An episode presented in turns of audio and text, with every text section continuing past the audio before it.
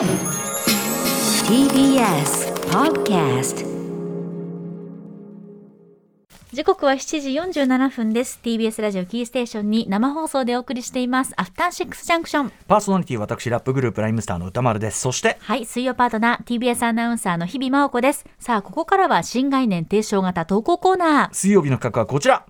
映画館。それは最後のフロンティアこれはアトロクリスナーが数々の映画館を渡り歩きそこで出会った人間や体験したエピソードを紹介する驚異の投稿コーナーである。題してシアター一期一会このコーナーでは映画館で出会った人々や目撃した珍事件などの皆さんが映画館で体験したエピソードを紹介していくコーナー先週はニュース加藤シゲアキさんやっていただきまして、はい。あのノープをね、はい。見たというね。で、ねあの子供ながら見てもちゃんと面白かったよと。そうそうそうん。面白かったあの割とこここ小理屈つけて見る見ることもできる映画だけども、あの素直に見ても面白いということが分かりましたというお話でございましたね。ええうん、あのノープといえば私があのしつこくグランドシネマサンシャイン池袋のレーザー IMAX GT をですね、あの宇垣さんにお勧めして宇垣さんちゃんと池袋に見に行ったというこの話もありました。ねでやっぱ全然違えじゃないかって話になって。まだいけてないのよやっぱりそこで見なきゃですねいやもうノープは終わってしまいましたから、あ G、GT は終わりですもん。そうてか終わり終わりですすほぼ終わりです。こうなのよこういうことほんこういうことなのよしょうがない。ね、キングオブコントやってる時にさ、ノープ、さ、ノープってね、それはしょうがないですよ。行きたかったそれは俺は計りにかけられるもんじゃございませんよ。まあ、まさに、映画館っていうのは映画館もそうだし、かかってる作品も実は一期一会なんですよね。同じ場所で、同じ映画を見られる可能性は限りなくゼロに近いですよ。見られていることがもしかしたら奇跡かもしれないそうそうそうつまりよっぽどなんかこう名作として残ってったりしない限りはまたかかったりなんかしないですからあのミラノ座が閉まるときにあのエグゼクティブディシジョンもう一回スクリーンで見られたときに奇跡かと思いましたから。ねあーでも本当奇跡ですね。通エグゼクティブディシジョンもう一回やんないからうん。ああいうのやっぱね大事なんですよ。見とくの。もありますしね。そう。だからやっぱりねそのかかってるそのロードショータイミングで見るというのがまあまずは基本ということで。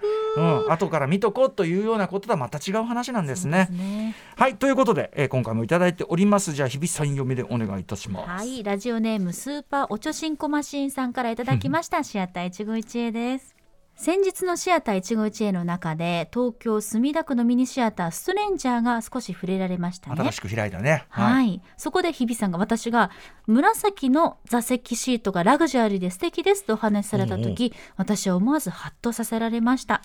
今から4年ほど前新潟の豪雪地にあったちょうどこのコーナーに流れる BGM と同じ名前の映画館十日町シネマパラダイスが閉館しました私自身2014年に一度だけそこで上映した東京難民を鑑賞しました。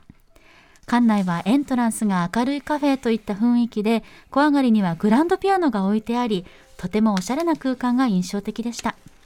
さらに100席以上ある紫のシートはシネコンかと思わせるふかふかとした感触がありただものではない上質さとくつろぎのある座り心地はそれもそのはず。フランス直輸入の椅子でした。まさかそれが現存しストレンジャーにまだ残っていたとはとても信じられない驚きとともにこんなに嬉しいことはありません。かっこ日比さんのおかげです。ありがとうと。これあの要は、えっと十日町シネマパラダイスのその紫のすごく高級なフランス直輸入の椅子がそのまま、えー墨田区東京墨田区のミニシアターストレンジャーに受け継がれて本当に受け継がれてたってことなんですね。そのようなんです。というようなことですね。新潟から東京にお引っ越ししてきたそれを受け継いででるってことなんですね。はい。はい、はい。その前提だなるほど。はい。でその十日町シネマパラダイスですが建物は取り壊されて当時の面影はありません。しかしそこで見た映画とそして何よりオーナーだった着物加工会社の副社長であった岡本真由美さんとはご縁がありお酒やカラオケでご一緒させていただきました。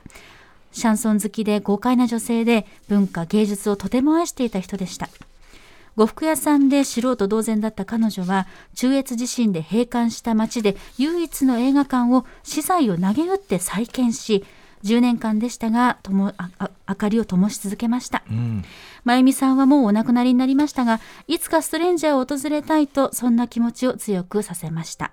思わぬ記憶を思い起こさせてくださってアトロクに本当に感謝です。いや映画館って本当にいいものですね。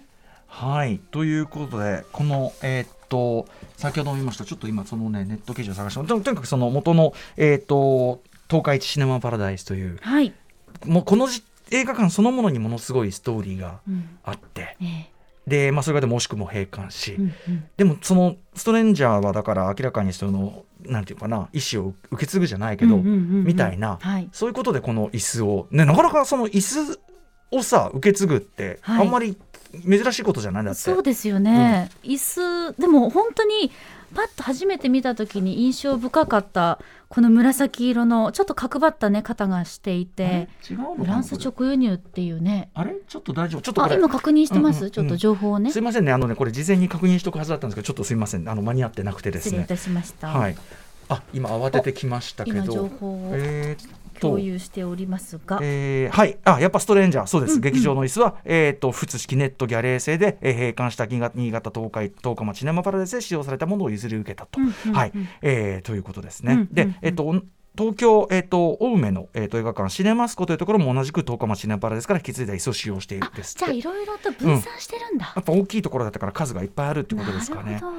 だからすごいよね。あの新しくてめちゃくちゃおしゃれなストレンジャーなんかもう写真見るだにおしゃれなとこだけど、うんなんていうかそういうバトンがというか4型一期一会のバトンが渡されてると言い本ましょうか。当なんか映画館同士の絆がつながっているような感じがしてう、ん。ねえいいですよね。はい、えー、ストレンジャーね最初はあのゴレアール特集っていうのをねやるっていうのは、まさに今週明日ですよ。そうだ。明日この番組森直人さんをお招きしてですね、うん。まあ非常に短い時間ではありますが、えー、ゴダーブルの尻尾の先っぽだけちょっと捕まればな特集を森直人さんとお送りしますので、うん。はい、えーまあ、ちょうどいいかなということも含めまして。いやでも全然これちょっとね我々も椅子素敵ねなんつっててそうなの。はい、ちゃんとしかもこの情報だけさ10日シネマガレで使用されていたものを譲るというかだけ見るともああそうなんだしか思わないけど、うんうんうんうん。なんかこのストーリーがこれだけある。またシネマあの他のネット記事とかでもこのシネマパラダイスの,、はいあの記事はいっぱい載ってますのでぜひそれを皆さん独自に読んでいただきたいですけど、なんかこうすごいことですねなんかね。ね、岡本さんがね十日町シネマパラダイス、ね、資材を投げ打ってでも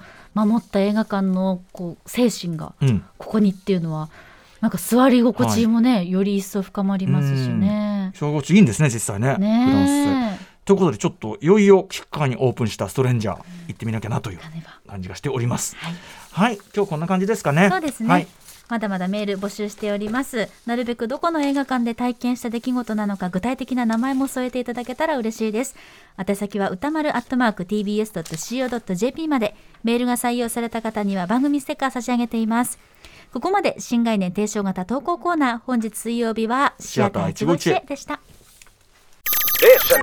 After Six Junction.